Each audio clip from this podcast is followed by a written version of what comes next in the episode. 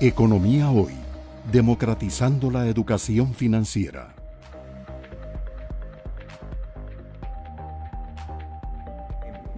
Don Rodrigo Cubero hace una presentación del programa y arranca normalmente analizando el entorno global, lo que está pasando en el mundo.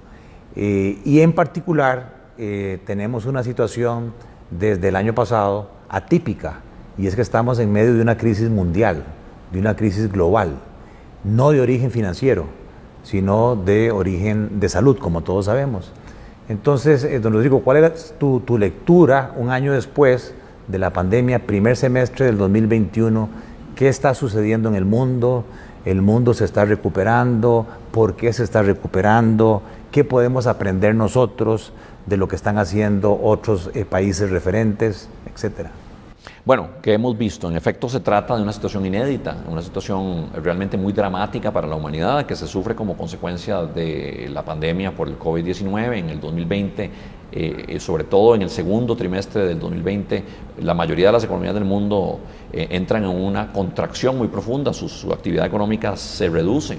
Eh, muy significativamente porque las autoridades y, particularmente las sanitarias responden a esta, a esta crisis, a este, a este desafío sanitario haciendo, eh, imponiendo restricciones, tomando medidas que eh, dificultaban la movilidad de las personas, que cerraban establecimientos, que cerraban fronteras, todo ello con el objetivo de reducir la tasa de contagio básicamente de ir reduciendo eh, la interacción entre, entre, personas para que eh, se fuera reduciendo la tasa de contagio o se mantuviera bajo control.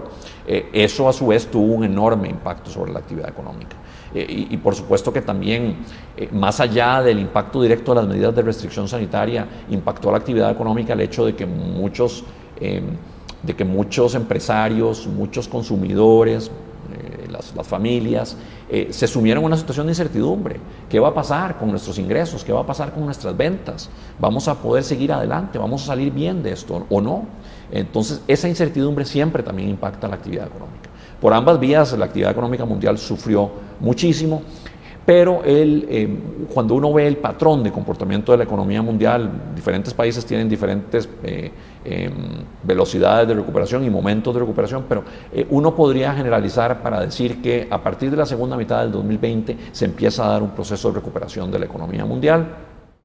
Ese proceso de recuperación tiene que ver con que las, gradualmente las economías empiezan a levantar esas restricciones, a irlas flexibilizando, a irla suavizando conforme se controla la tasa de, contagio, también conforme se empiezan a ajustar eh, los modos de producción a los nuevos requerimientos de, la pandemia, es decir, a, producir bajo protocolos estrictos de distanciamiento físico, de lavado de manos, de uso de mascarillas, las empresas, los comercios eh, se empiezan a ajustar, las personas también se empiezan a ajustar a estos nuevos requerimientos y poco a poco eh, empiezan a vivir una nueva normalidad. No diríamos que se normaliza la, actividad económica, pero empiezan a vivir el mundo una nueva normalidad donde con respeto a estos protocolos de, salud eh, se empieza a recuperar la actividad económica. Y eso es lo que hemos visto. un mensaje central de ese patrón que se ha prolongado ahora en el 2021 es que la recuperación económica ha sido heterogénea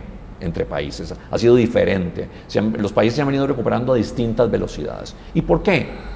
¿De, qué depende la velocidad de recuperación o el vigor, la fortaleza con que las diferentes economías se han venido recuperando?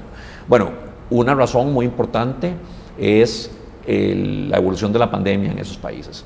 Eh, esos países han sido exitosos o no en controlar la evolución eh, de la pandemia, la tasa de contagio y, consecuentemente han tenido la capacidad de ir levantando las restricciones sanitarias o por el contrario se han visto sumidos en una tras otra ola de contagio y eso los ha llevado a tener que mantener realmente muy cerrada la economía. Eso es un tema fundamental. Ahora también se le añade a eso el avance con, los, con, los, eh, con las campañas de, vacunación. Países que han logrado un avance más significativo en la vacunación eh, han, podido ir levantando esas restricciones sanitarias gradualmente. Otro tema es eh, la estructura económica. Es esta economía más o menos vulnerable al tipo de, de, shocks, de golpes que imponían las restricciones sanitarias. Hay algunos sectores que naturalmente sufren más con las restricciones a la movilidad. Sabemos el sector turismo, un sector muy afectado. El sector transporte, otro sector tremendamente afectado. Eh, hay actividades que pueden, eh, que, implican, eh, que requieren menos interacción física y que pueden operar bien desde el teletrabajo. Por ejemplo, eh, las actividades de servicios, de servicios empresariales en general.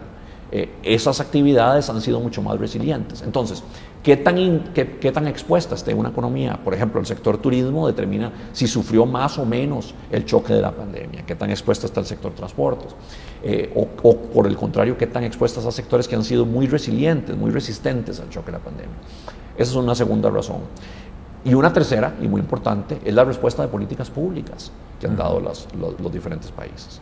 Algunos países han tenido la capacidad eh, de hacer respuestas fiscales con estímulos fiscales muy importantes, dando subsidios a los hogares o a las empresas en, en una forma muy cuantiosa que ha permitido mitigar y de hecho en algunos casos hasta superar el impacto de la pandemia sobre los ingresos de los hogares y de las empresas. Eh, otros países, como el nuestro, tenían una situación fiscal comprometida y al, inicio de la pandemia y al golpearles la pandemia fuertemente, la actividad económica más bien, su, situación fiscal se, se deterioró muy significativamente y eso redujo el espacio para poder hacer estímulos fiscales. Eh, pero en un país como el nuestro y en otros, sí, los bancos centrales han respondido dando estímulos. Entonces, la combinación de estímulos de los bancos centrales vía bajas tasas de interés y de los gobiernos vía programas de subsidios, transferencias a los hogares, transferencias a las empresas, eh, se ha dado eh, una, una respuesta que trata de mitigar el impacto de la pandemia. Y la, y la, y la fuerza, el vigor de esa de esa respuesta de política económica, fiscal y monetaria combinada también ha determinado qué tan rápidamente se han recuperado algunas economías frente a otras. Entonces, menciono tres factores, la mm, evolución de la pandemia en cada una de esas economías, eh, la estructura económica y su vulnerabilidad a diferentes sectores eh, más golpeados por la pandemia o no, y la respuesta de política macroeconómica. Ahí tenemos en la, en la evolución de la economía reciente un caso importante para, para, la economía costarricense, que es el de los Estados Unidos. Es nuestro principal socio comercial, es la economía más grande del mundo, todavía,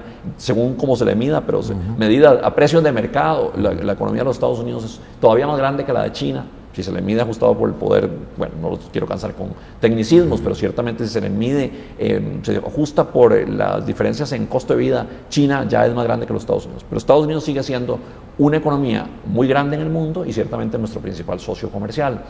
Y la, economía de los Estados Unidos ha tenido un repunte muy significativo a, partir de la segunda mitad del año 2020 y sobre todo en este primer semestre del 2021.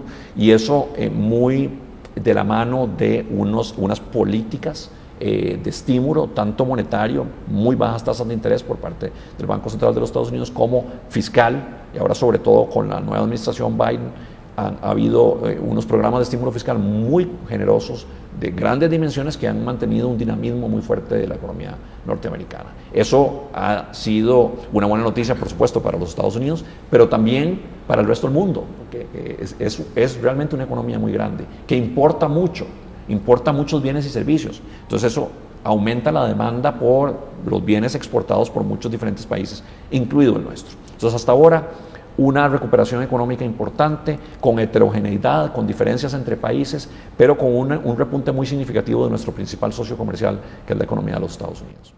No, interesante escuchándote, eh, dado que nos, nos, gusta la economía, eh, los modelos económicos, precisamente lo que estabas mencionando de la división económica del Banco Central, yo creo que con, esta, con estos aprendizajes, los modelos macroeconómicos de proyecciones van a tener que actualizarse post pandemia. Te, te escucho mucho decir la tasa de contagio, la tasa de contagio. Bueno, esa va a ser una variable interesante a incorporar. Pero en resumidas cuentas, eh, Rodrigo, podemos decir entonces que a nivel mundial este 2021 sí muestra una recuperación. El mundo venía antes de la pandemia creciendo más o menos al 3%, la pandemia nos hace caer como al 3,5% y ahora se está hablando de una recuperación acelerada fuerte del 6% y los Estados Unidos, que lo decís muy bien, 7% es lo que se estima de crecimiento para este 2021 más adelante, cuando hablemos del el caso de Costa Rica, te voy a preguntar